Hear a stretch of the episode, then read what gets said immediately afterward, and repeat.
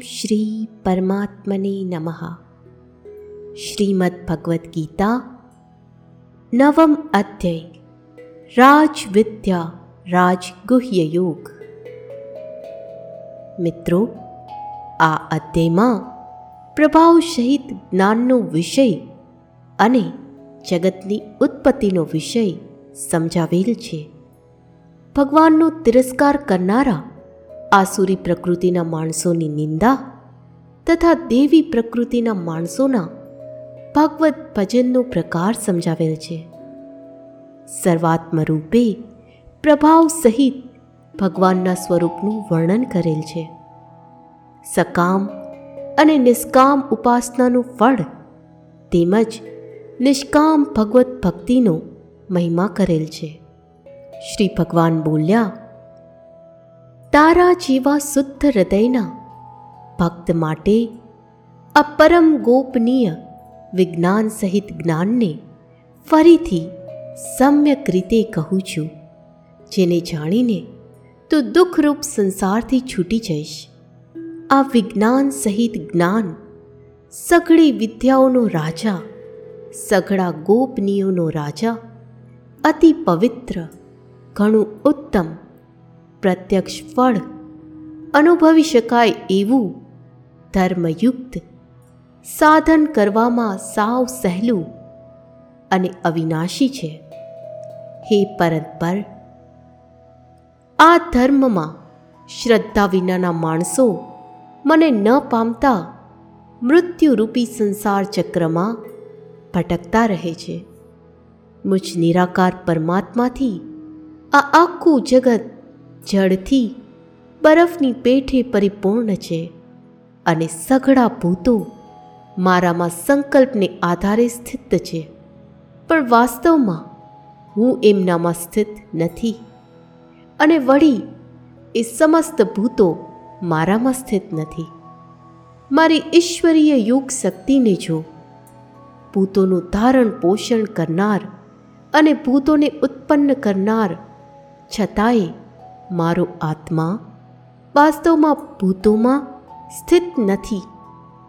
જેમ આકાશથી ઉદ્ભવેલો સર્વ બાજુએ વિચરનાર અતિ વિસ્તૃત વાયુ સદા આકાશમાં જ સ્થિત છે. એ જ રીતે મારા સંકલ્પ દ્વારા ઉત્પન્ન હોવાને લીધે સઘળા ભૂતો મારામાં જ સ્થિત છે. એમ સમજ. હે કોંતે કલ્પોના અંતે બધા ભૂતો મારી મૂળ પ્રકૃતિને પામે છે. એટલે કે પ્રકૃતિમાં લય પામે છે. અને કલ્પોના આરંભે એમને હું ફરી સર્જું છું. પોતાની પ્રકૃતિને સ્વીકારીને સ્વભાવના બળને લીધે વશ થયેલા આ આખા ભૂત સમુદાયને વારંવાર એમના કર્મો અનુસાર સર્જું છું. હે ધનંજય એ કર્મોમાં આસક્તિ વિનાના અને ઉદાસીનની જેમ સ્થિત, મુજ પરમાત્માને એ કર્મો નથી બાંધતા.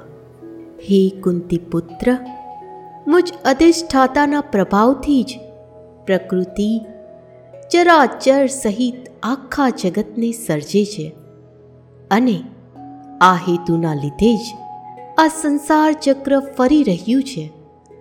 મારા પરમ ભાવને નહીં જાણનારા. મુઢ માણસો, મનુષ્યનું શરીર ધારણ કરનાર, મુજ સઘળા ભૂતોના મહાન ઈશ્વરને અવગણે છે.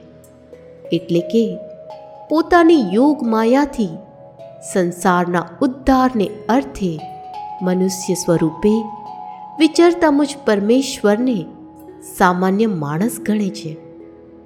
એ વ્યર્થ આશા રાખનારા વ્યર્થ કર્મ કરનારા તેમજ જ્ઞાનનો દુરુપયોગ કરનારા વિક્ષિપ્ત ચિત્તના અજ્ઞાની જનો, રાક્ષસી, આસુરી અને મોહિની પ્રકૃતિને જ ધારણ કરી રાખે છે. પણ હે પાર્થ, દેવી પ્રકૃતિને આશ્રિત મહાત્માઓ, મને સર્વભૂતોનું સનાતન કારણ અને નાશ રહિત અક્ષર સ્વરૂપ સમજીને અનન્ય મનથી યુક્ત થઈને નિરંતર ભજે છે.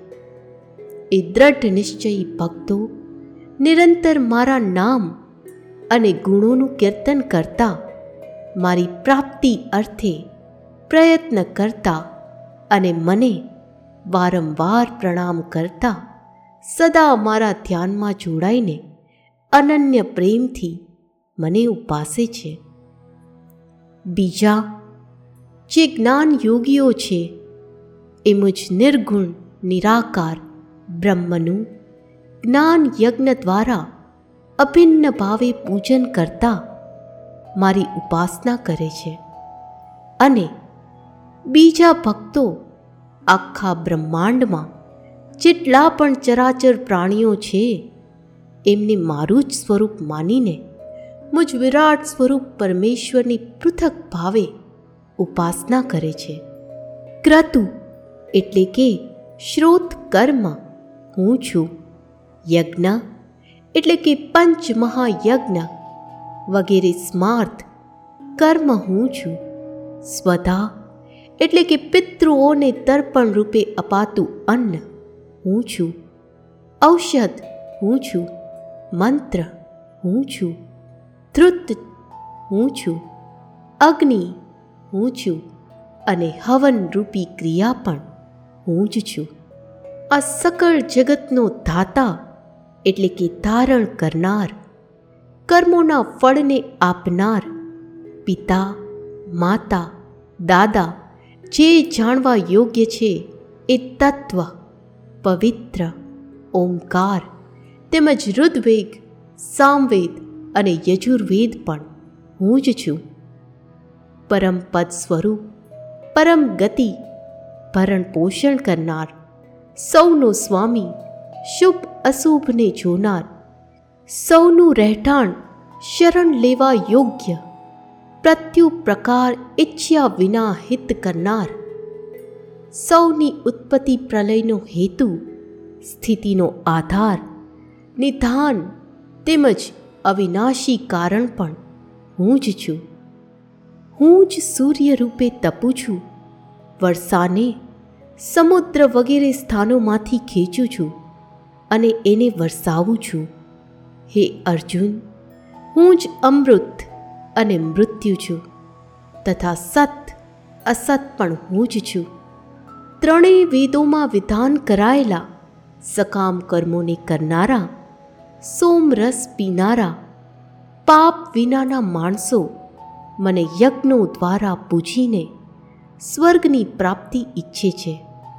એ માણસો પોતાના પુણ્યોના ફળ સ્વરૂપે સ્વર્ગલોકને પામીને સ્વર્ગમાં દિવ્ય એવા દેવતાઓના ભોગોને ભોગવે છે.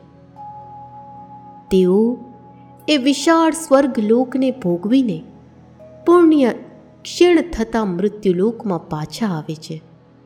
આ રીતે ત્રણેય વેદોમાં કહેલા, સ્વર્ગની પ્રાપ્તિના સાધનભૂત સકામ કર્મોનો આશ્રય લેનારા તેમજ ભોગોને ઈચ્છતા માણસો વારંવાર ગમન આગમનને પામે છે, એટલે કે પુણ્યના પ્રભાવે સ્વર્ગમાં જાય છે અને પુણ્ય ક્ષીણ થતાં મૃત્યુલોકમાં આવે છે. જે અનન્ય પ્રેમી ભક્તજનો, મુજ પરમેશ્વરને નિરંતર ચિંતન કરતા નિષ્કામ ભાવે ભજે છે. એ નિત્ય નિરંતર મારું ચિંતન કરનારા ભક્તોના યોગક્ષેમનું હું પોતે વહન કરું છું. હે કુંતી પુત્ર, જો કે શ્રદ્ધાથી યુક્ત જે સકામ ભક્તો અન્ય દેવતાઓને પૂજે છે તેઓ મને પણ પૂજે જ છે. પરંતુ એમનું તે પૂજન અવિધિપૂર્વકનું, એટલે કે અજ્ઞાનપૂર્વકનું છે. સમસ્ત યજ્ઞોનો ભોગતા અને સ્વામી પણ હું જ છું. આમ હોવા છતાં પણ એ સકામ ભક્તો મુજ પરમેશ્વરને તત્વથી નથી જાણતા. માટે જ પતન પામે છે, એટલે કે પુનર્જન્મને પામે છે. દેવતાઓને પૂજનારા, દેવતાઓને પામે છે. પિતૃઓને પૂજનારા, પિતૃઓને પામે છે. ભૂતોને પૂજનારા, ભૂતોને પામે છે અને મારું પૂજન કરનારા ભક્તો મને જ પામે છે. માટે જ મારા ભક્તોનો પુનર્જન્મ નથી થતો. જે કોઈ ભક્ત મને પ્રેમથી પત્ર, પુષ્પ ફળ, જળ વગેરે અર્પે છે એ શુદ્ધ બુદ્ધિના નિષ્કામ પ્રેમી ભક્તનું પ્રેમપૂર્વક અર્પેલું એ પત્ર પુષ્પ આદિ હું સગુણ રૂપે પ્રગટ થઈને ઘણા પ્રેમથી આરોગું છું. હે કોંતે, તું જે કંઈ કર્મ કરે છે, જે ખાય છે, જે હોમે છે, જે દાન કરે છે તથા જે તપ કરે છે, એ સઘળું મને અર્પણ કર. આ પ્રમાણે જેના સમસ્ત કર્મો મુજ ભગવાનને અર્પણ થાય છે, એવા સંન્યાસ યોગથી યુક્ત થયેલા ચિત્તનો તું શુભાશુભ ફળરૂપી કર્મ બંધનથી છૂટી જઈશ અને એમનાથી છૂટેલો મને જ પ્રાપ્ત થઈશ. હું સઘળા ભૂતોમાં સંભાવે વ્યાપક છું. ન તો કોઈ મને અપ્રિય છે કે ન પ્રિય છે. છતાં પણ જે ભક્તો મને પ્રેમથી ભજે છે, તેઓ મારામાં છે અને હું પણ એમનામાં પ્રત્યક્ષ રૂપે પ્રગટ છું.